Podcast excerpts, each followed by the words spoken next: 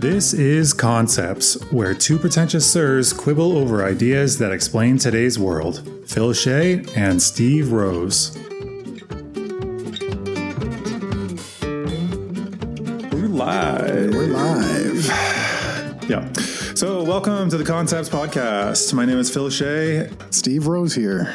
Uh, I write for makeaskillcheck.com and a couple other websites, and uh, I write fiction. And Steve, I write for steverosephd.com, my own personal brand where I talk about mental health and addictions. uh huh. So today, Yeah, you can cut out that awkward gap.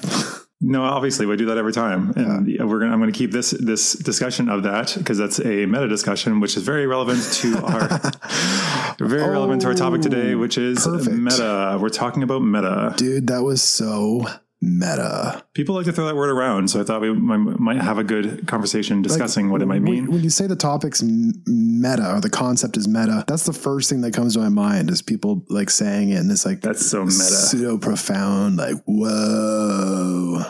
What do you think they're saying when they say that? Then like they don't mean ironic because that's obviously very different, but they mean it's like a discussion of a discussion. mm, it can be. That's one way. Yeah. Yeah. So it's a it's a prefix that you add on to things that comes from the original Greek meaning after or beyond or about. So in this context, it's actually kind of funny because we'll learn about some of the, the applications of it. I've just basically thought about this and went through all the different ways and things I could find that have meta as a prefix and what it could mean or does mean. And so I thought I wanted to talk about metacognition first. Right. So meta is not so meta is not just this thing that we we uh, throw around in, like cool phrases in that kind of like surfer California tone. No, uh, okay. So I guess an easier way to think about it is it's self-referential. Okay. So like metacognition, cognition meaning thinking is thinking about thinking. yeah. But it can also mean something like after or beyond or above. So like metahumans is what they use actually in the Marvel, I think, universe, where they talk about it's basically their their word for superhumans because meta meaning above, they're mm-hmm. above standard humans, just as what super means, right? Hmm Or metaphysics. Actually, the, the origin of that word actually is kind of funny how it, took on a life of its own, but we'll, we'll get to that in a little bit. Okay. So to start off, metacognition, as I said, it's thinking about thinking. So it's, it's what I claimed in other episodes to be one of my core strengths when I first started out, life, that is. When you first started out life. Yeah, when I Like you first- a yeah, ba- when I first when you were a baby. Was shoved into the world. This is one of the things I think I was gifted with. he was, yeah. he was metacognizing from infancy. Mm, I don't know about that, but like being very self-referential, which I guess within within your context of the most recent book you've been reading, uh, that would make some sense, I guess. Right. Uh, with that book, you want to talk about it? You want to mention it? What? We're going to be talking about what we're reading now? Yeah, why not? It kind of organically grew in there. Okay. Uh, I've been super obsessed over this book right now called um, Adult Children of Emotionally Immature Parents, which you recommended to me. Oh yeah, And it, it really took hold, and I, I couldn't stop reading it. Wrote a giant summary of it if you're interested. we'll link that. Yeah. How does this tie back in, in your in your thoughts? Oh, because I would probably be classified as an internalizer, somebody who tries to think about how to improve themselves to get the emotional fulfillment that they need, I guess. Right. If I were to fall into either category. And so that might be self fulfilling in a way. Yeah, so the internalizer category is uh, someone who is emotionally neglected uh, uh, in their upbringing, and, and, and Sounds so harsh. instead of emotionally not tended to, uh, they had cold, uh, kind of a colder parental uh, tone, and they didn't. Nobody talks about emotions or difficult topics. And an internalizer uh, turns inward and either isolates or blames themselves for a lot of problems that occur and uh, starts trying really hard to gain a sense of emotional fulfillment through doing more in relationships, uh, which can lead to self neglect. And you go down this downward spiral of being resentful of people you're doing everything for and doing all the emotional labor in relationships. We're going a bit further into this concept than I was hoping you would do. the the reason why we bring that up is because an internalizer has a lot of metacognition, meaning, well, if you're really lost in it in the early stages, you, you don't know what's happening, you blame yourself. But as you start to realize the, the dynamics that are playing out, you can step back from these unhealthy dynamics and Yeah. actually understand the bigger picture, which is one of the actual tools in the book. It's the observational mindset to to kind of study your parental interactions. Like uh, what I say is like an, like an anthropologist in a sense. You're like Jane Goodall going into your your family dynamics and studying the chimpanzees. Excavating. Excavating. They're using tools. Oh, look at that pattern. but that's kind of a meta awareness. Yeah, actually, it's funny that you mentioned the anthropologist, which ties into the book that I'm currently Oh, reading. what book are you reading? I'm currently reading um, Intuitive Eating, which is Nice. It seems like another book that's like this. It seems like a classic. I think it was released in like the 90s, but it's it's arguing a method to approach healthy eating and not needing strict rules. Which, if you're somebody that like, if you're part of the majority of people who try to lose weight, then you might have a lot of these things going on. And I highly recommend it so far, though I'm only halfway through. One of the recommended things they talk about is having an internal anthropologist paying attention to how your body is functioning, which would be a, a form of metacognition. Am I hungry now? Am I actually full? Am I eating this just because I'm bored? Do I, did I actually taste half the meal I'm eating? And so you kind of dig through those things. But back to the main topic at hand, metacognition is generally exercising these things. Can I just fuse these two ideas together in the concept of cognitive defusion, actually in acceptance and commitment therapy? It's the ability to step back from your thoughts and to see the context, the bigger context of what's going on here. And I think that that really sets the tone for the usefulness in, a, in the practical areas of meta, perhaps. Perhaps. People may argue, though, like they might ask questions like, what's the use in thinking about your thinking? It's just a waste of time. And what would your response be to that? Well, if you don't think about your thinking, Just navel gazing, wasting your time, just thinking about your thinking, not taking action. trying to answer your question here. Do it. Answer.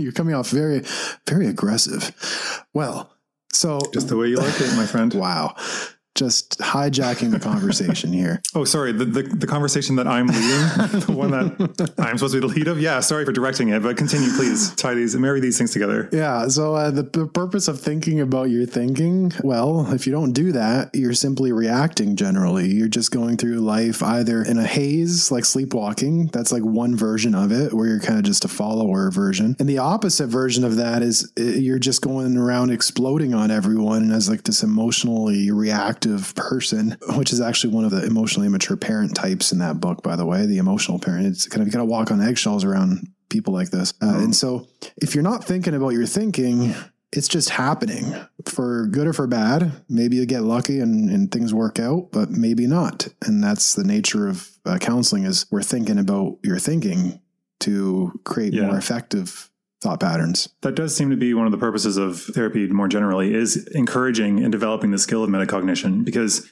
like you said most people are just kind of reacting to what's going on and not questioning these things like if you find you have a really negative reaction when somebody does something kind to you or for you then you might want to consider what what's going on there why are you reacting like this because there's clearly something there Yeah. what I think of when people dismiss this is usually thinking that psychology is just mere psychobabble that is just taking your money and giving you nothing. But I think these people are just so lacking in metacognition that they may not even be aware that how controlled they are by their emotions or by these natural instincts, these trauma responses that uh, are just so ingrained in their lives. So they, they just are reacting constantly. It's just a, a walking ball of psychological scar tissue Yeah. that lashes out whenever a, a thing is touched. Yes. So I want to give you some examples of metacognition. I don't have any written down, so maybe you can help me with this. Okay. But it's like, I guess for me, for snacking, for instance, of watching a movie, like one of the things they pointed out was this is all going to go back to food because I'm reading that book right now.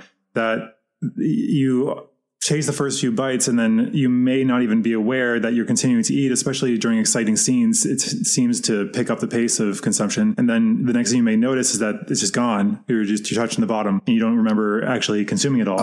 Okay. So being unaware of that. This really reminds me a, a lot of mindfulness. Is it not very similar to mindfulness? I know that book distinguishes between mindful eating and intuitive eating, but would you say that metacognition is is really a form of mindfulness? It's not necessarily because mindfulness is about being experiential in the moment. Whereas metacognition is being able to, I mean, it is relevant, but I think metacognition is being able to see the processes that are happening and interpret them and understand them and maybe intervene with them. Instead of flying off the handle, you can do some breathing techniques, incorporating mindfulness mm-hmm. in, but you still have to be aware of these things happening. So I guess mindfulness might just be, I don't know, I, I, it depends. Like it depends on who's talking about it because it seems like the definition could be a little bit fuzzy at times. What do you think? Do you think they're the same? I, th- I think they're actually quite similar. I can't really tell them apart, except for the fact that mindfulness as a concept has a, a generally Eastern philosophy lineage, whereas metacognition, uh, it's more of the philosophy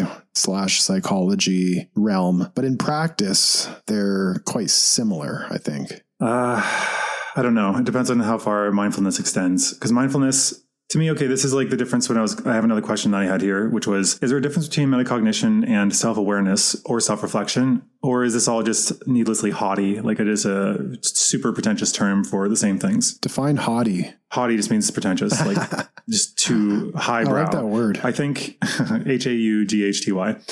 Uh, so I think to me, self awareness seems different than metacognition because to me, self awareness just knows like, I like these things. I am about this. This is my goal in life. These things are important to me. And self reflection, I think, is more similar because you're looking at yourself and saying, okay, well, I did these things, so this might imply maybe that, or maybe my my drives for this or this other thing. And I think mindfulness seems to be more in terms of self awareness to me, like you're experiencing in the moment, but it doesn't necessitate you picking apart and thinking about these processes outside of that moment. Maybe I don't know. Maybe it does. Right.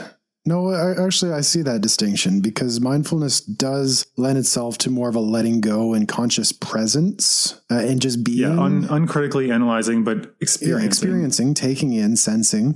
Whereas metacognition, yeah, you're right. It does go into more of a, a realm of analyzing, and, and which mindfulness yeah. typically doesn't go that far. It's like mindfulness seems to be like listening to the music and experiencing the highs and lows of it. Mm. Whereas metacognition might be both listening to the music while looking at the sheet music and understanding the theory behind the music as to why it works and being able to emulate that or tweak it in ways that might be more beneficial. So that that's my understanding of the difference. Yeah, I really I really like that distinction. Uh, what was what was the three concepts that you had and wondered if it was haughty to conflate them or self-awareness and self-reflection versus metacognition. So I just said like self awareness is probably more like uh, mindfulness.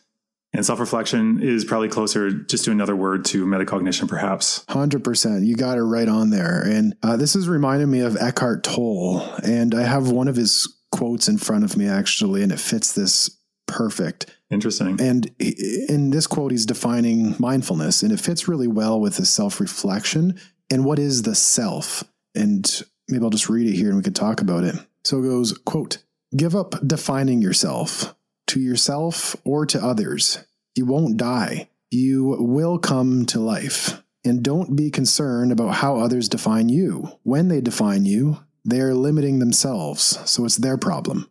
Whenever you interact with people, mm-hmm. don't be there primarily as a function or a role, but as a field of conscious presence he, he capitalizes presence. You can only lose something that you have. You cannot lose something that you are. End quote. Being, not doing.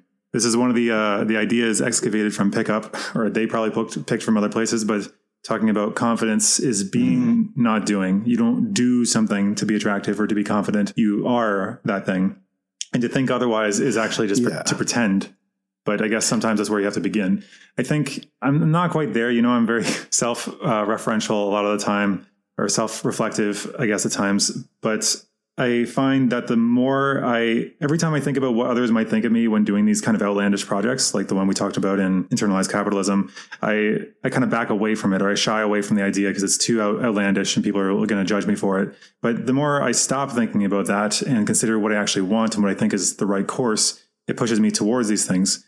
So I, I see what he's saying. What do you think about it? Yeah, it's kind of a being uh, and, and a conscious presence and kind of listening to your body or your, your intuitions about what you truly value and want versus the kind of the self referential, self defining, looking at looking to others to to gain your sense of worth self which is really locked in and and not following your your own interests. It's it really relates back to this book that I was describing before the internalizer's dilemma of wanting a sense of connection emotional connection. But the more they do the further it it gets away. And the role self because they're they're a dancing monkey. Yes, they, they feel like they have to earn that. It's not that they deserve it yeah. just by being. Yeah, just by being conscious, and very much so. And that pickup reference that you mentioned before reminds me of that video you recently sent me. It's hilarious. Oh, the worm one. Yeah.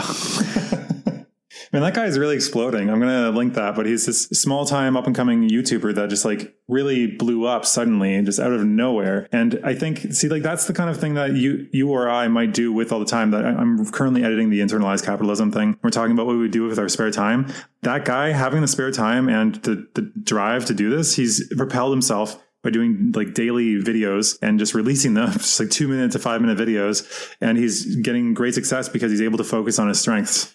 And, and can you maybe go over what happened in that video and how it relates to this topic of the the having the dancing monkey? I don't really think it's that relevant. I think what what is more important is just like the, the phrase that comes from it is "you are enough." Like you are enough as you are, and to think otherwise again kind of cut, undercuts that to a point that it, it doesn't seem like it's the case. But like intuitive eating, you have to trust yourself in these contexts that you will survive and things will be fine Yeah. and that taking these minor risks are are worth exploring because they help you to access that that part of you the confidence So, in short, I can just describe the video as the guy Uh. pretends to be a worm to impress a woman. yeah and they point out that the flaw in his approach was that he picked a bad animal because worms are gross. Yeah. I love girls and I love worms. You can put that on my epitaph. Worms, yeah. And they asked the woman, it's like a kind of a, a fake interview. What did he do wrong there? It's like, well, he acted like a worm, and worms are gross.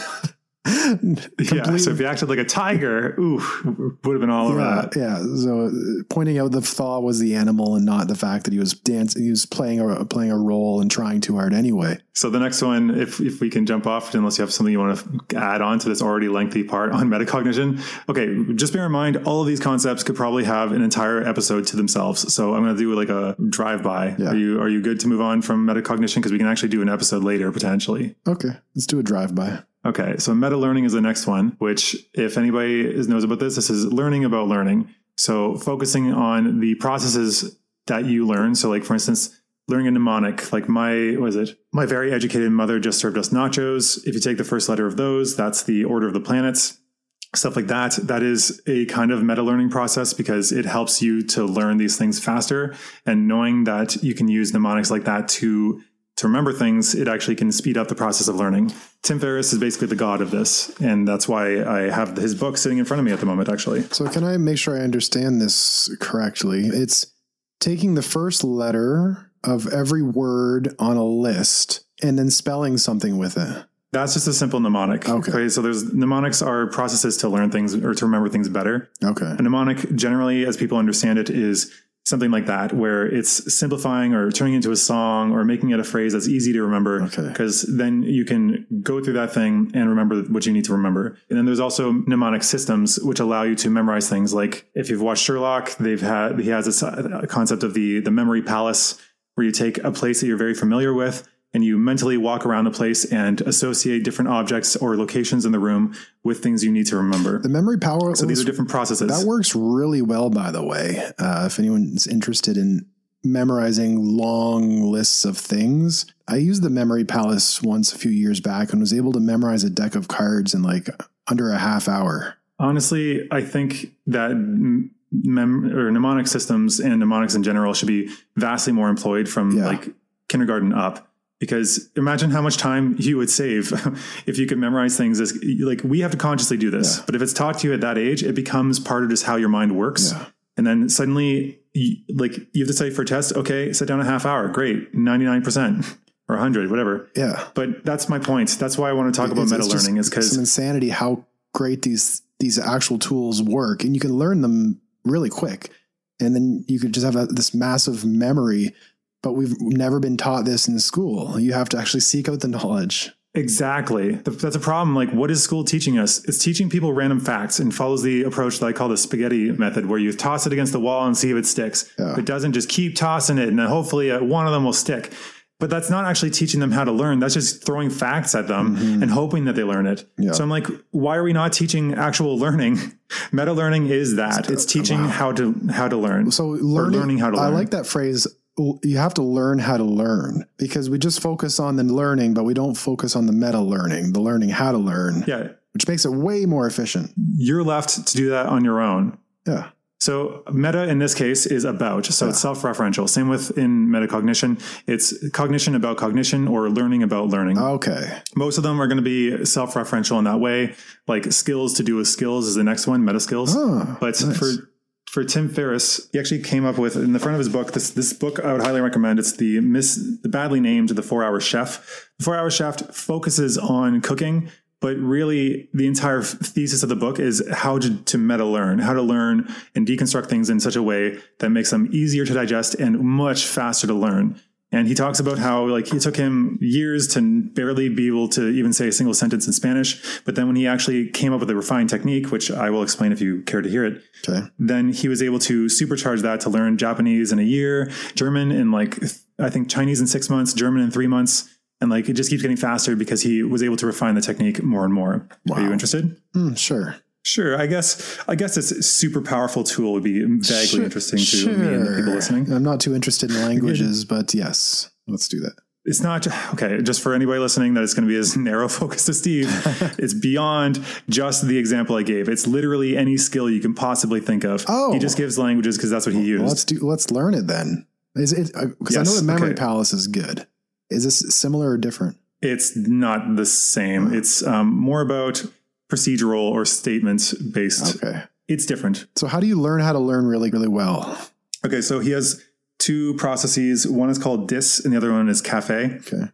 So DIS is DSSS. So it's D3, DS3, if you want to think of it. So first one is deconstruction. So what are the minimal learnable units, the Lego blocks I should be starting with? So you take whatever it is that you're trying to learn, like say cooking or whatever, and you break it down to what are the, the most core components of that thing. So say chopping, peeling, boiling, roasting. You could pick a bunch of things and say, okay, these are the, the, the Lego blocks that are required to, to be good at this thing. Then the second one is selection. So which 20% of the blocks should I focus on for 80% or more of the outcome I want? So this is going back again to the 80 20 rule.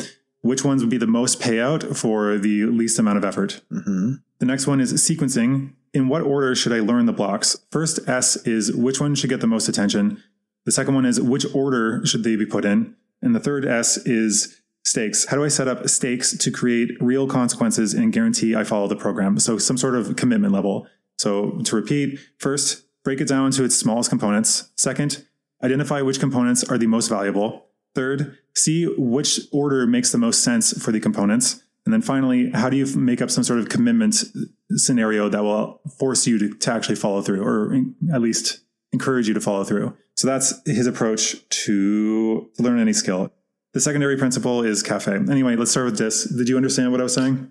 Let me reflect it back in my own way of approaching Let's things. think about Taekwondo. Okay. Well, I want to think about learning uh, counseling skills. sure. Whatever you want. So let's say uh, I learned the technique of acceptance and commitment therapy by sure. breaking it down into the six pillars that that compose acceptance and commitment therapy, and then Can they be broken down even further?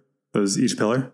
I, I guess each one can be broken down into different metaphors and exercises. Okay. So it seems like the pillars are probably the more important approach. Yeah, and I guess that's kind of what I did in one of my articles on how to increase psychological flexibility was I was summarizing the technique for others so that it's useful, but really what I was doing was learning it myself through the process of kind of organizing the the building blocks and their importance and the hierarchical system and and really kind of having a meta view of the technique itself seeing it from that bigger picture and, and summarizing everything in one article rather than it feeling very loose and vague and, and large. Yeah. Nebulous, Yeah. like a cloud. Yeah. making it more concrete. Yeah. So you, you put them into the blocks. That's right. And then the second one, which ones are the more important 20% of that? In this case, it might not shake out to 20%, but would you recognize some of the, like one or two of the pillars of the eight being more useful than the other ones that require more focus and finesse,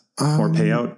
They're all pretty important, but I guess you can you can say the cognitive defusion is kind of a, a huge part of it. Um, So that might require a little bit more attention. And sequencing is which order should they be learned in? Like if you had to choose, like you can't learn them all at once. yeah. You should probably refine. So you, I guess you would argue that maybe cognitive defusion would be the one to start with. Perhaps, yeah, and, and and acceptance would be up there as well. Uh, It's so- somewhere between those two. Given that acceptance is right in the name, you could already see it's important. Yep. So you would you would kind of find what what's the, what are the building blocks that compose the thing I want to learn. What are the most important of these building blocks, and how can I force myself to pay attention and and commit to learning it? Yeah. So for you, you were very committed to learning this because it's the career you were choosing and your livelihood will depend on your capability of doing this. So you had built in stakes to do that.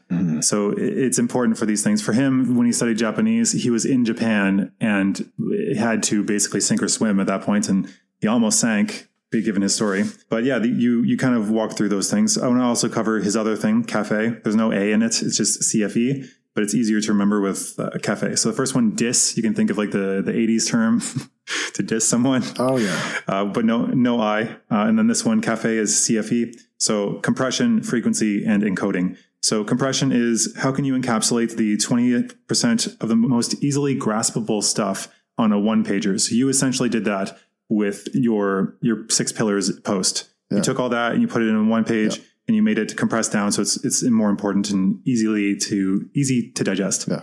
Then frequency is how frequently should I practice? Can I cram? And what should my schedule look like?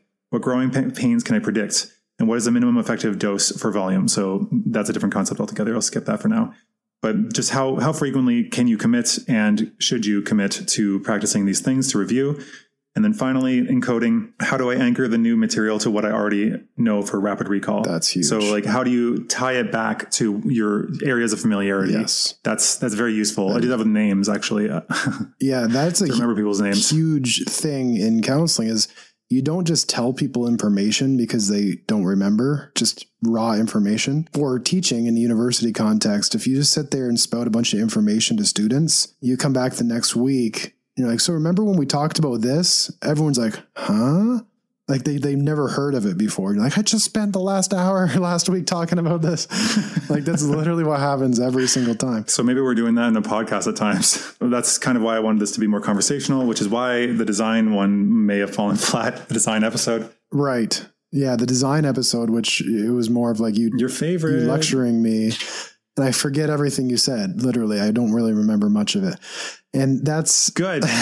that's how learning works is you have to anchor it to someone else's current knowledge and so teaching works best through discussion uh, and so discussion what it does is provides context and there's stories there's relating it to people's lives and like oh that fits with when i did this thing or this other thing that i know that's kind of like this but it's slightly hmm. different. You're so you're putting you're you're putting it into a place in their in their life, not just as you said before, throwing spaghetti at a wall and seeing what sticks. Because some of it will find Yeah. context.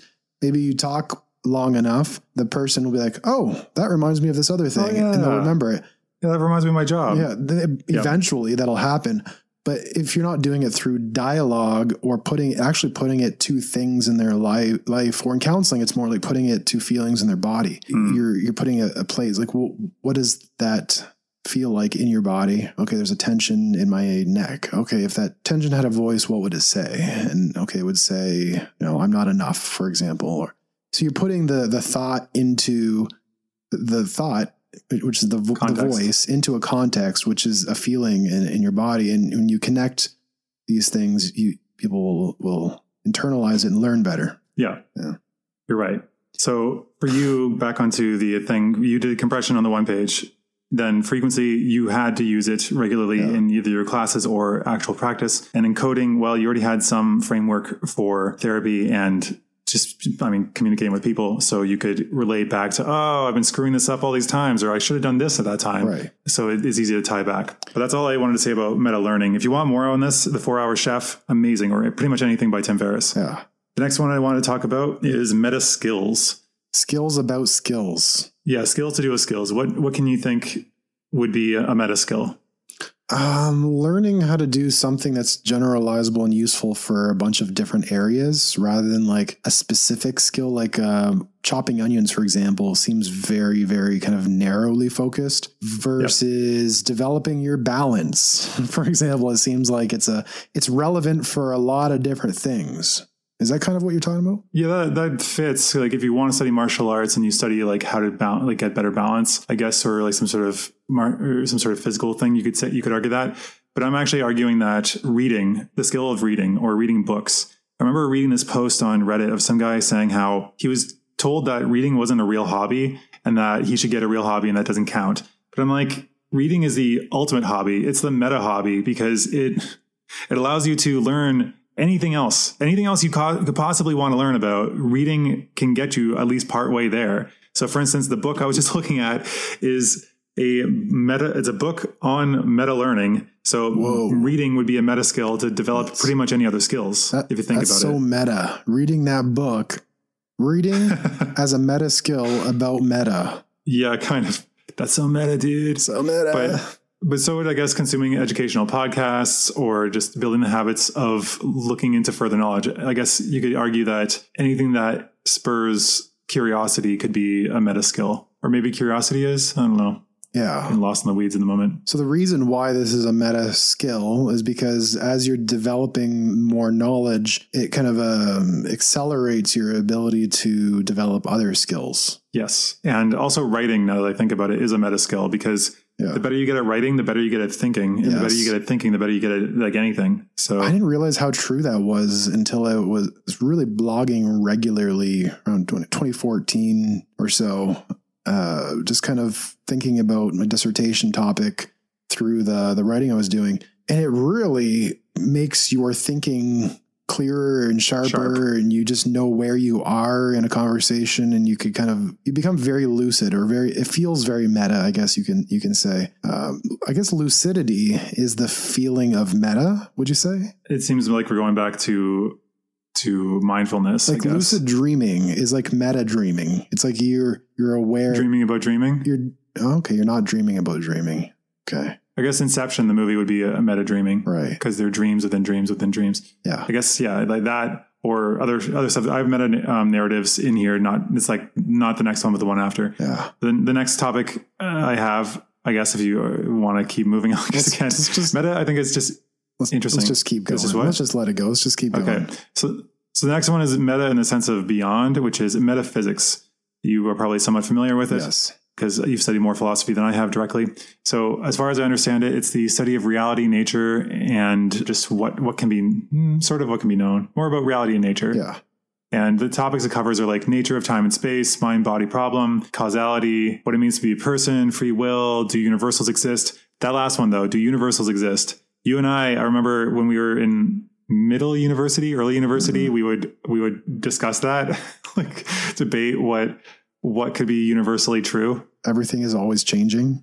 Is, is That was the closest, but it negates itself because like that. If it doesn't change, then that is not true that everything does because it's an example. It's an example of an exception. oh that the Or the statement other one- itself is an example of an exception. Yes, exactly. It's Oh, it's a oh, meta statement in that way because it's self-referentially inviolating. Yeah. Oh, can't win with that one. Uh, well, change is the only constant is the one, I guess. But again, it it, it itself does not change.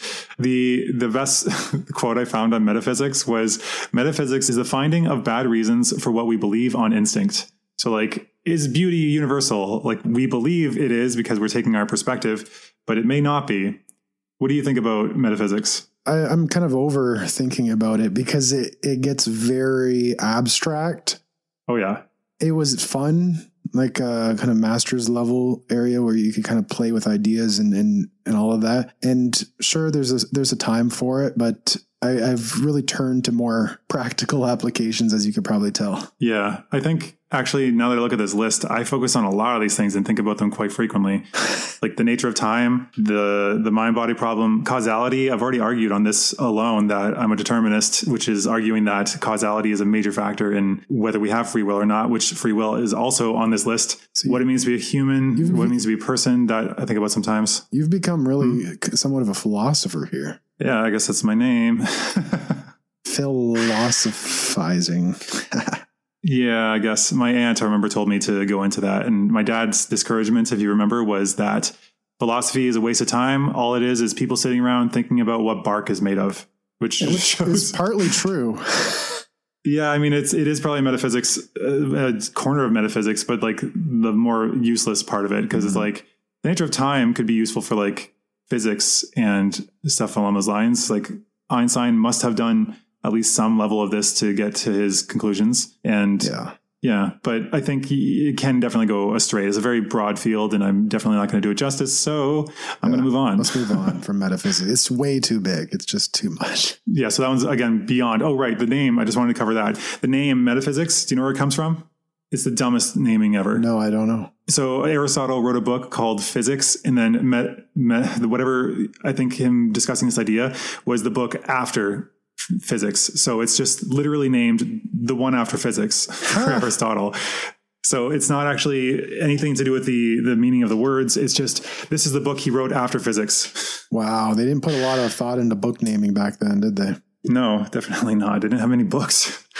Okay, so then the next one I have is uh, meta narratives. yeah, I have meta narratives and ludo narratives. So They did have books back then, didn't they? They, no, they didn't have many books. Oh. They had to write them all by hand. The printing press didn't exist. No, I was uh, yeah. They, they did have books. They didn't have many. That's right. I was going to say. yeah, like it would take a lot of effort, and most people couldn't read. So Oh, that's funny. anyway, um, the next one is meta narratives and ludo narratives. So ludo means games.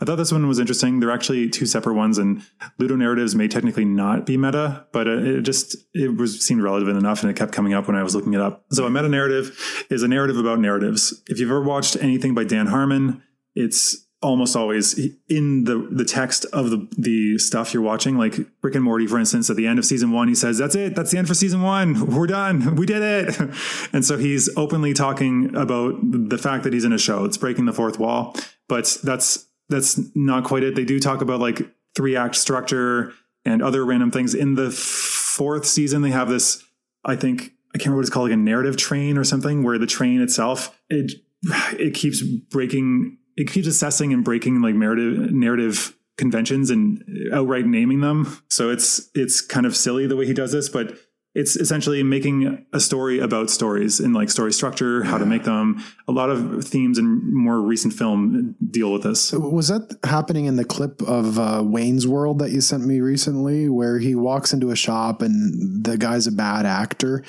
and he looks at the camera and says, "Can we get a better actor for this role?" I know it's a small part, but we can we can def- definitely find somebody that's better. Yeah. yeah. That's that's it, it- mm, that one might just be more part of like meta cinema. They're very similar. Meta narratives can be any any form. Meta cinema is yeah that that would be that where it's addressing the fact that it's in a film. Yeah. So like Deadpool uh, as a character in comic books, he'd be a meta narrative character because he often comments on the the themes and the characters in it. And that actually leads into what I've called meta sanity or meta insanity. They're not the same, but for Deadpool or the Joker, people have argued that those two characters in comics, and I told you you're gonna have to bear with me on comics. Uh, my intention's already going. Yeah, so meta sanity should be interesting to you because okay, so like the Joker, the Joker constantly engages with Batman and sees his purpose in life to engage with Batman, but he also is pretty much seemingly out of his mind in that world. He throws away human life like it doesn't matter. He's kind of sadistic and he just does things to get a rise out of people or to make a point. And I've heard people argue, I know many people will hate this, especially fanboys, but he's arguing that the, the reason the Joker acts the way he does is because he's actually aware that none of this is real.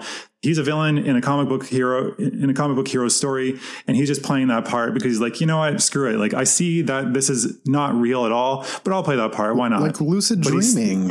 It's like, oh, it's like it, nothing really matters. I can do whatever I want. Yeah, except for in this form, they only exist in that medium. Deadpool is another example where he openly talks about how he's in a comic book. And he's like, this is my comic book. I can't actually die here. And the, the other characters in that universe, in the text, they regard both these characters as like incurably insane. They're completely insane because in that context, they are, but they're actually correct at the same time. Imagine if somebody acted like that. Like we, well, that would be sol- solipsism, right? Like just thinking that you're the only mind that actually exists and everyone else is just a figment of your imagination. yeah, it's uh, it's like a, a version of psychosis in some sense, where nothing's real and everything. Yeah.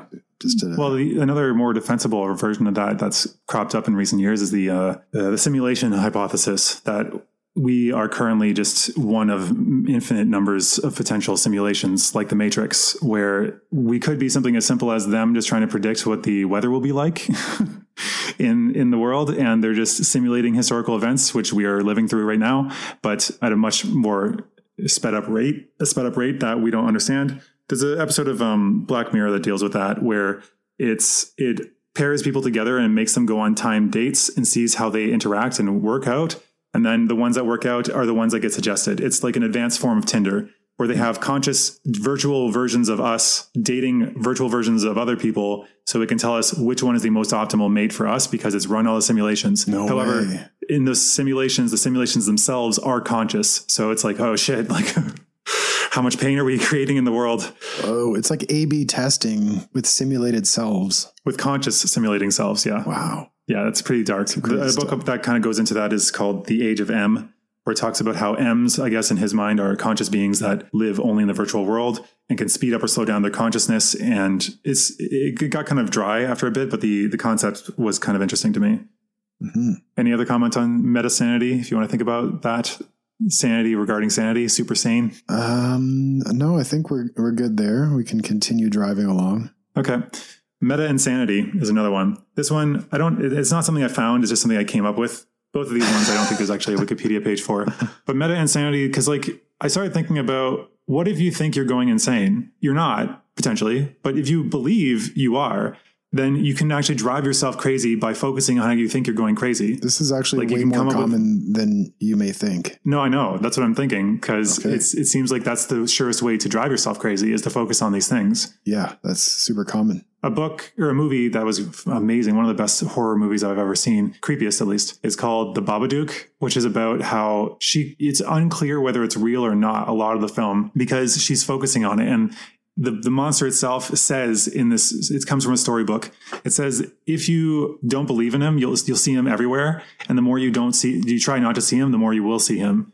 Which is kind of true about a lot of these things where you think like oh no i'm going crazy. Like no i'm not. I'm just going to shove that away but then because you constantly have to keep checking it in your subconscious at least you'll keep noticing these instances of how you're confirming what you most fear Yeah, what you resist persists, and I think I've said that before on here. But it's very, very Yep. true, and and this relates to a version of obsessive compulsive disorder, uh, more on the on the pure O realm of it, uh, which is uh, rumination or obsessing. And Hmm. the more you struggle with your thoughts, the more you you get pulled into the thing that you're resisting. Uh, so the thought that am I going insane, for example, it's it's just a thought it doesn't necessarily have to be good or bad or harmful. It's just a, a thought. But the more you struggle with it, oh no, am I? And you're checking, you're looking for evidence constantly. No, I'm not. And you're trying to convince yourself you're not. The more you Hmm. start to manifest what you're you're thinking, uh, it affects your emotions. fearing, and, yeah. and um, very common actually in, in crisis type calls. Um, not so much in ongoing long term counseling because there's, there's more of a level of stability. But when people are really in a in a crisis, a lot of the conversation tends to be focused on. I just want someone to tell me I'm not crazy right now, and I don't use that Hmm. word pejoratively. It's literally what people may say uh, using that word crazy. I, I would never use that word, but uh, people use the word and they just want to know that what they're doing is that makes sense, really. Like it's validation. Right. Yeah, that makes sense. And I think, yeah, because like you have to keep focusing on it. The next one I wanted to drive to is metacriticism. So I just realized that I didn't actually talk about ludonarratives at all. But uh, metacriticism came up because a lot of the videos I watched on ludonarratives were criticizing other critics about their interpretation of ludonarratives. So it's criticism of other criticisms. you get criticized, you criticize the criticism for its whatever ineptitude or inaccuracy or whatever you want. Right. But I found that kind of kind of funny. So I could Uh, I was criticize. if you I could criticize someone's review and say their their review, their critical review was unfounded in facts. hmm Yep, you could say that. I was wondering if you thought that postmodernism would be maybe a, um, a meta criticism. Postmodernism is a is a criticism of all Grand narratives? of meta narrative. Yeah. That's Yeah, actually but one of the funny core because- definitions of postmodernism. But if you think about it, that is a is a meta narrative about meta narratives, There's no and it's also like or There's no or a grand narrative about. It's a grand narrative that grand narratives can't exist. it's just It's itself a narrative of the world saying that these things cannot exist. So you have to subscribe to this belief to believe that other beliefs don't exist. It's not much of a narrative, though. It's just a deconstruction, perhaps. It's not posing anything in replacement. Uh, Is it not that everything boils down to power? That would be more uh, post structural uh, philosophies of Michel Foucault, particularly. Yeah, but he doesn't. Yeah, right. And he doesn't identify as a pomo No, person, but doesn't. people definitely identify him as such. So it's like, well, there you go, death of the author. You've been labeled as something that you claim not to be. Yeah, But, no, Foucault I mean, would be I- yes. Everything boils down to power relations, and which you can argue perhaps is somewhat of a meta narrative or grand theory. But I think, I think, well, it, it is a grand theory that you don't have. Your subscription to this grand theory is the criticism of grand theories. That's my point. It mm-hmm. doesn't have to give you something other than the fact that you're buying into this to not buy into the others. Because like to buy into this means that you're not, you're trying not to buy into any, but you're still buying into that one. Do you see what I'm saying? Right, right. You are buying into something, which like it, it is putting forward an idea and its idea is to to contradict other ideas and saying that those ideas are wrong but then to follow that idea means you have to still subscribe to what it's trying to get rid of a grand narrative Mhm. yes, it, it deconstructs itself in the end. Really, yeah but then you kind of have to still subscribe to it to keep doing that yeah. but that's what I mean. It's it's self referential. But I, I wanted to touch on ludo narratives because it's just an interesting idea. So ludo narratives, like movies or books or TV shows, are one directional. They're coming with the information One and giving it to you, and you're just yeah, no, you're just passively consuming it. So ludo narratives are interesting because it's there's the textual, like actual physical, nar- the actual narrative of the story, the story narrative, which is what most mediums have. You can't actually engage with them, right? Whereas video games are different because we're actively engaging. We are taking control of a person, a main actor in that world. Right. And so the Ludo part is Ludo means games, apparently. So Ludo narrative is the narrative that the gameplay espouses to you. So if the text of it, there's a story narrative, has a story about how war is always terrible and how like violence is never justified, it can have something called Ludo narrative dissonance. If, say, the gameplay is constantly making you kill people and you have no choice to, but to kill, you can't do non-lethal alternatives. If that's the, the story is saying war or killing bad, and the the game is forcing you to kill with no other option, then there's ludonarrative dissonance because the story and the gameplay do not mesh. They're teaching you different things. Whoa. That was interesting. There's a, the best example they gave was a game called um, Brothers, a story of two. I don't remember Brothers. I think is the game called where you control both brothers simultaneously on one controller with both sticks. The left stick is one one brother, and the right stick is the other brother. Sounds difficult. Yeah, exactly. You might imagine that that's difficult to get at first, but as you slowly go, you build skill in, in teamwork, right? And that's part of the narrative because the boys are not super close, but when they set out on this adventure, just like the player, you're incompetent at f- making them function in tandem together. But then as the game goes on, you get better and better at getting them to work together so that you don't have to think so hard, just like the brothers themselves grow together through their adventures. So that would be um, ludo narrative. Um, frig, what's it called? What's the opposite of dissonance? Cohesion, coherence Yeah. yeah so that's that's an example of it done well it's a big thing. It was a, a word that came it was invented or created in the 2007 i think.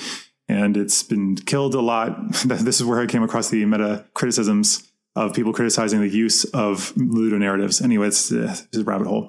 The next one is also related to gaming which you will have less interest in i know but whatever. Listeners just bear with me. Metagaming so in Dungeons and Dragons, there's the, the character in the game that you're playing as, and then there's a player that's controlling them. So you, the player sitting at the table, you are telling the, the the rest of the group what you're doing in character. The difference is we live in this world, we understand this world well, and if you've been playing the game a long time, then you will understand like different monsters, different spells. You'll actually know more about the world than your character will, right? Do you follow? Yep. So like I, I haven't played that much, but I have a D&D website. So I understand a lot about the world and how the mechanics work. The character should not know this. So me fighting a particular monster and knowing it's weak against fire, the character should not know that. So I shouldn't immediately jump to a fire spell. That would be called metagaming. And a lot of people don't like that because it's it's, kind of cheating, right? The character wouldn't know it, so you shouldn't be acting on that knowledge. Mm. Alternatively, this is uh, another term that I came up with because nobody really talked about it is meta ignorance. So meta ignorance is not is what you were talking about of uh, not knowing n- the unknown unknowns. Your your ignorance of the your ignorance. Yeah. And I think when it comes to D and D, still it's the fact that the player doesn't understand the world that he's functioning in. And the character should, because the character lives there. The character has survived in that world, and it's a very dangerous place. So they would know where the dangers are, how to engage with this kind of person, what what's a good decision and what's not. So as a player though, you're controlling this person, you don't know any of these things. So you can easily make missteps that'll get you killed because you're unaware of the the context that you're acting in. but I think it extends beyond that because it's again just like not knowing what you don't know. Right. It's very dangerous in re- in real life. Uh, not so dangerous in gaming, but uh, No, it's dangerous in gaming, but not not to the player. not to the player, to the character. But uh, Yes. yes. the unknown unknowns will get you. Yes. Uh, I, I didn't. I don't know why I wrote this one, but it's emotion about emotions, meta emotion. I don't have much to say on that other than like you can feel sad about being angry at your father, for instance. Ooh, I like these layers of emotion. Yeah, because usually things are a bit more complex, and it's interesting too when you study other languages. They'll have different words for for emotions that we don't have, or they'll use them in ways that we wouldn't think of, but it can fit sometimes. Yeah, uh, that I, I like the meta emotion thing. I know you, you went to language, but to bring it back to the emotion realm, that often underneath fear or underneath anger is fear. Have you ever heard of that idea? Uh, very familiar with that, given my my core relationships. yeah, but anyway, meta emotions, uh, emotions, uh, feelings about feelings, like feeling guilty for feeling happy, for instance. Like, Yeah. uh, Hank Hill has that because he feels that if he's enjoying life, then God will punish him, and so he feels guilty or anxious about being happy, about enjoying life, and that that is possibly dangerous. That would require metacognition to get out of because you're constantly in this cycle of emotion. Yeah, and that's very common too. The feeling guilty about being happy. Uh, very common for internalizers and almost like I don't deserve this. People are suffering and and things are good with me and I feel guilty for being happy and it's, uh, it's Or interesting layers. Another one is depression. My depressed friends that I've talked to have told me about this depression cycle, which seems to be in most more severely depressed people I've met, where it's like, I feel sad and I shouldn't. Everything is great. Everything's going my way, but like I just feel purposeless and I'm just a piece of garbage for for feeling bad. Oh, you're so stupid for feeling bad. Why do you feel bad? Stop feeling bad, you idiot. And it just keeps cycling in this way because like it's a, it's a negative cycle because it's reinforcing this depression through depression and yelling at yourself for being depressed. yeah. Again, what you resist persists. Yeah, it's a I don't I don't want to say meta criticism, but in a way it could be that as well. Yeah, yeah, I guess. I think it's more just the emotion towards the emotion. Yeah. You're criticizing yourself for feeling an emotion. You're Right. feeling an emotion because you feel an emotion. And then you can criticize yourself for being critical of yourself though. Yeah, I mean, you could see it that way, but they're all just kind of, yeah, fine, whatever. It could be both. whatever. I don't care. I'm, I kind of just pulled that. I don't know if, I think I was thinking about it, and I don't think it was actually like a Wikipedia page or any concept I've come across. The next one will be meta discussions. So, you and I talking about how we discuss in this podcast is a meta discussion. We're discussing how to discuss this. Or, for instance, having an arbiter in a negotiation between people would be kind of a meta discussion by them because they can, I guess, help to facilitate the conversation. Yeah. Or if you say, like my land project, I'm going to have to have a lot of meta discussions talking about how we want to discuss things in a productive way so it doesn't descend into name calling and arguing and all these things, right? These kind of ground setting rules. Democracy seems to have a lot of meta discussions about process. Like we there's a lot of talk about how we we talk about things and and procedural stuff in like the Senate, for example, the US Senate. Yeah, I think they're, I think going to like the procedures, that's discussions about procedures, not quite the same, but it's similar because like Well, the, if we're talking about how to talk, yeah, that the, well, the procedures are about the, the discussion, like the order of who speaks first and second, the rules and timing and all that. Yeah, I guess that would fit. Yeah. But then also I just came up with another one, meta talking, because you're talking about talking. Yeah. Raph and I, a friend of mine, Raphael, had a game where we were trying to practice our ability to just improvise speech and get better at just carrying a conversation on one side. And so we would pick a random topic and start a timer that would be, I think, like a minute, kind of like Toastmasters.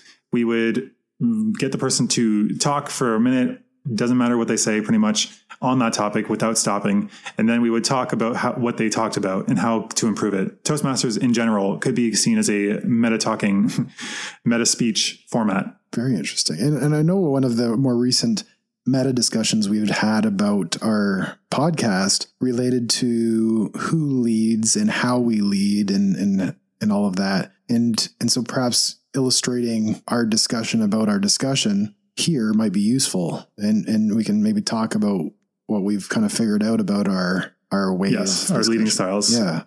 I tend to lead from the front and you tend to lead from the back. Yes. And maybe we Or can do an our, our episode. natures. Yeah, and maybe we can do an episode on on that, which would be a meta discussion. But leading from the back for me it I don't talk as much, but I guess I, I can ask pointed questions and kind of steer the conversation and direct what you're talking about. So you're doing a lot of the, the Yes. talking, but I'm subtly kind of steering and like putting the brake on often uh, because you're leading Yeah. today you're leading from the front meaning Mhm. you've done a lot of research you have a list in front of you of where we want to go and i have no idea what that list is and and Yep. and my leading from the back today is is merely is just putting on brakes to keep talking about the same thing as long as possible until you move it forward it seems Yeah, to, you're trying to. it seems to be that and when i'm when I, when the episode is my leading rather than leading from the front like you you're doing and and you, and you putting a brake on it's not like that at all. It's No, I have to push it forward. it's it's constantly that. And i'm i'm i have a list of kind of interesting ideas and questions that i know i want to get to but i'll i'll suggest or say You'll a, dwell. i'll say a thing because i know it'll make you go in that direction then you'll keep going in that direction and then i'll like hmm, Sometimes, yes. But Other want- times, it's not as evident because of the way I cut it. But Yeah. you you can sometimes just stop and not continue, and then I'll be like, "And what's the next point?" And, and to get sometimes when things you moving go again. when you go off the beaten path a little ways, and I want to, and I'm like, oh, but I'm looking at my notes, and I'm like, oh, but I oh, want to get to that one. How do I do that? I just kind of let you keep going until you stumble upon like, oh, that fits. And that relates to this other thing. So I'll lead from the back by like catching a moment when you'll say something that will connect to what I want to talk about. And you're like, Yeah. speaking of that, this other thing. So you, you might notice I do that. And then I'll say, what are Yeah. your thoughts about that other thing? So I've steered you back to this other direction, and then you you keep going that way, and then I'm like, okay, where where do I want to go next? I'm looking at my notes, and then I'm like, If you want to, uh, just as a side note, because I underestimated this in the past, but if you want to experience the power of this, it is actually much more powerful to lead from behind than you would think. yeah, Because if you say your boss doesn't ever shut up and he always talks about certain things, you can choose. He'll he'll have or she. I don't want to gender that. Uh, any anybody who's in charge, they'll talk about something and they'll keep going on and on. But there will be multiple threads opening up that they touch on and move off of. But you can choose which thread to continue down. Which then it's like choose your own adventure through somebody else's monologue. You choose okay this path. Okay, let's do uh, take a right turn here. Okay, now this one this one's not not so interesting. So let's take a left turn there yeah, like you try to occasionally do here. yeah. I do it. I do it through meta awareness of where are we in this conversation. So it's like a bird's eye view, and my notes are Awareness of awareness. Yeah, I'm, I'm aware of the the the bigger conversation and where we are in it, and I have a Or it map could be of, above awareness. I'm above it. I'm above awareness. Yeah, you're super aware. I'm so above that. But uh, Yeah. I've only got, by the way, um, four other meta concepts, and then that, then that's it. well, I'm I'm really I'm really hitting the emergency brake. You are. You're really pulling it there because I'm like, okay. We, we, if anybody's curious, this is uh, oh yeah, an hour and seven and a half minutes, and to me that equates to like four or five hours of editing. So, like, so that we're was an there. example of a meta conversation. There we go. Yeah, that's a that's a meta commentary on the podcast. I guess a comment. No, it's not. It's a comment about the comment. Hmm.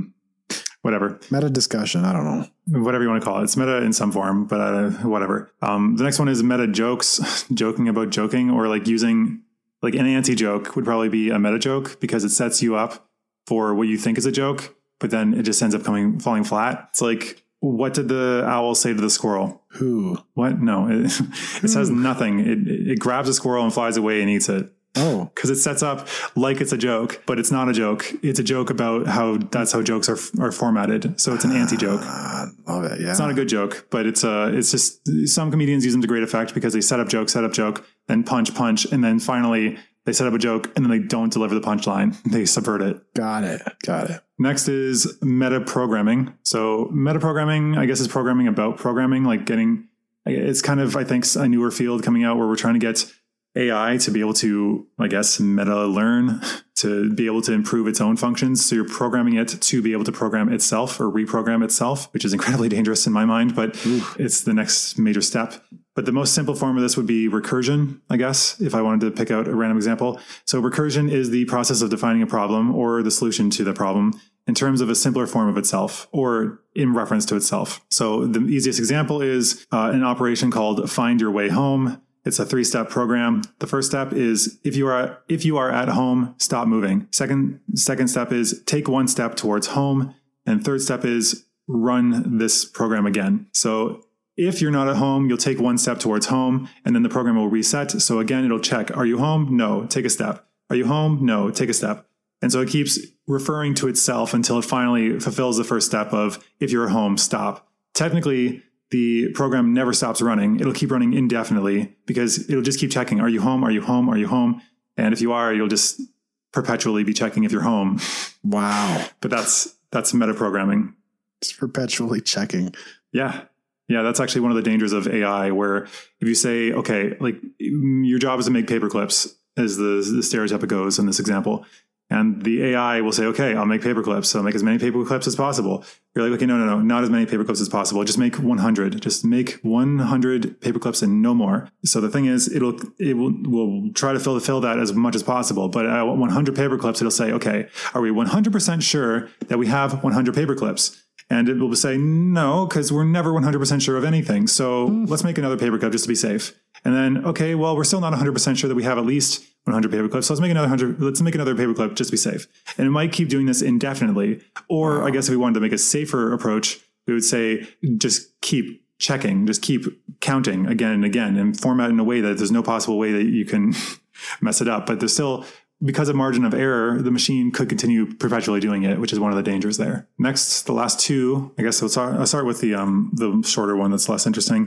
Metahumans. That's less interesting. Well, it's less for you because it's to do with comic books, but oh, it's more interesting in the fact that it's another way of saying superhumans. It's not really a thing yet. It's in comic books and stuff. And I think a world with superhumans or metahumans is terrifying, but it's possibly going to be a thing with designer babies and CRISPR and being able to genetically edit ourselves. Who knows what we are already capable of doing in the dark corners of research, defense research specifically. Dark corners of research. Yeah. What do you think DARPA's got going on? I have no idea. Yeah. And I'm pretty sure we would be terrified to know what yeah. they've got going on. There was yeah. a comic book actually I read, which is really great. It was a, a short run where it was based on this genius working at DARPA and at the end of each comic book, it would have a, story about some technology that he's working on.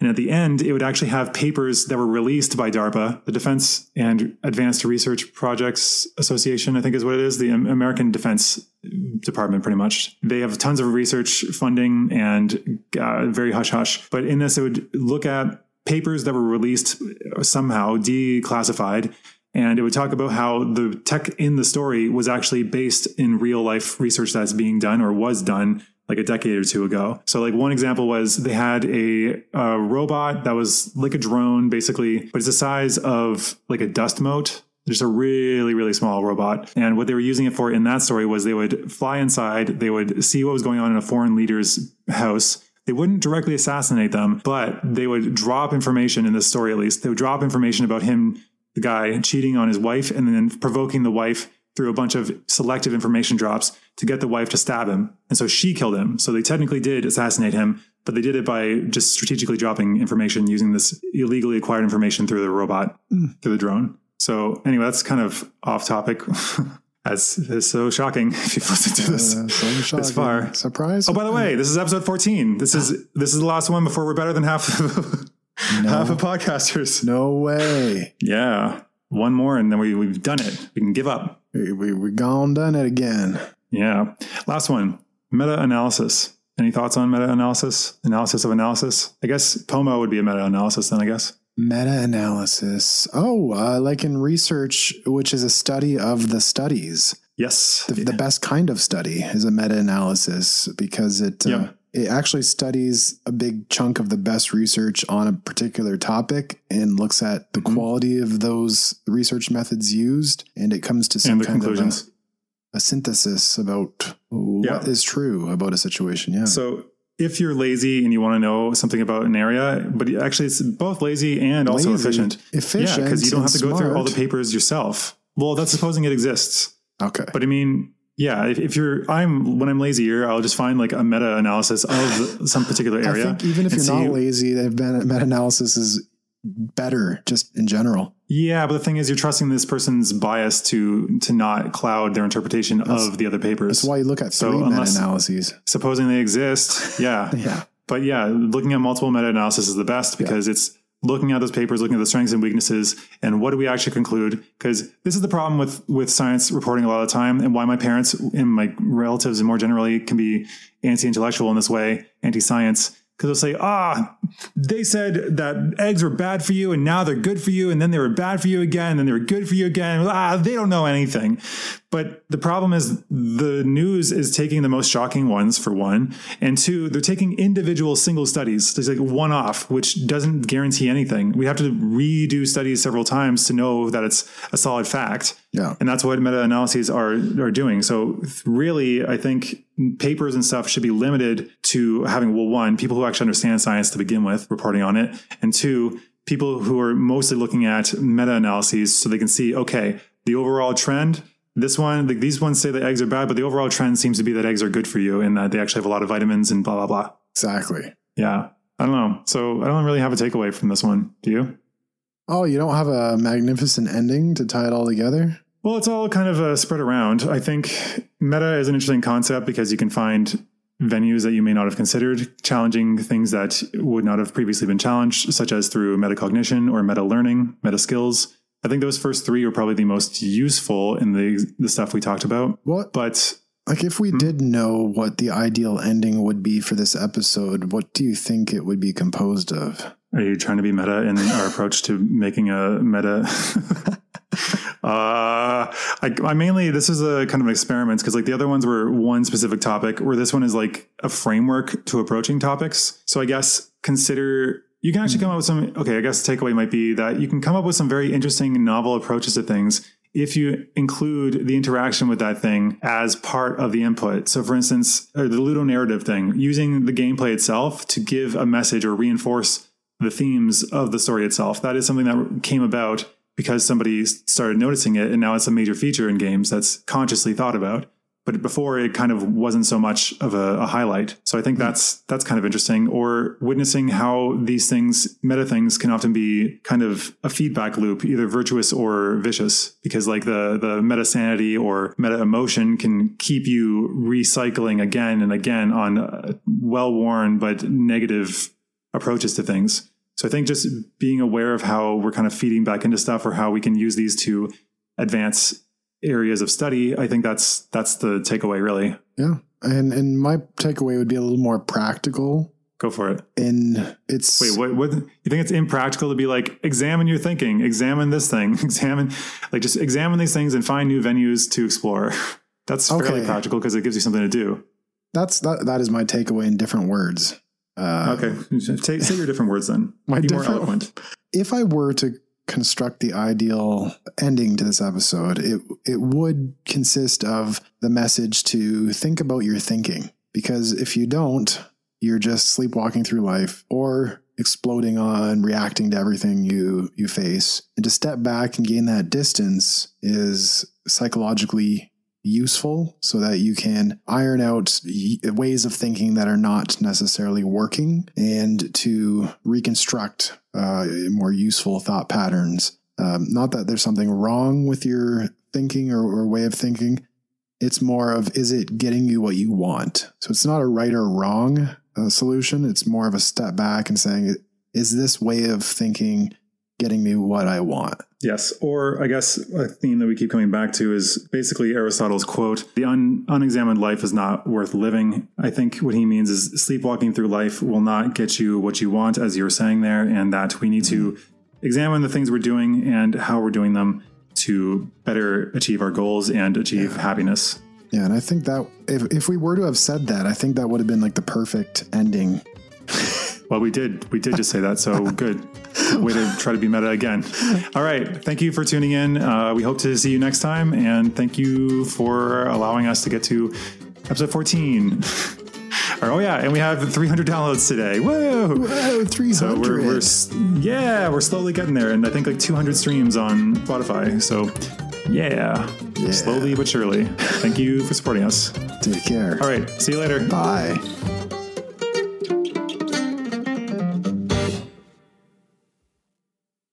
Yeah, you're gonna have a, an interesting talk here, I think. I'll probably find it boring. I know.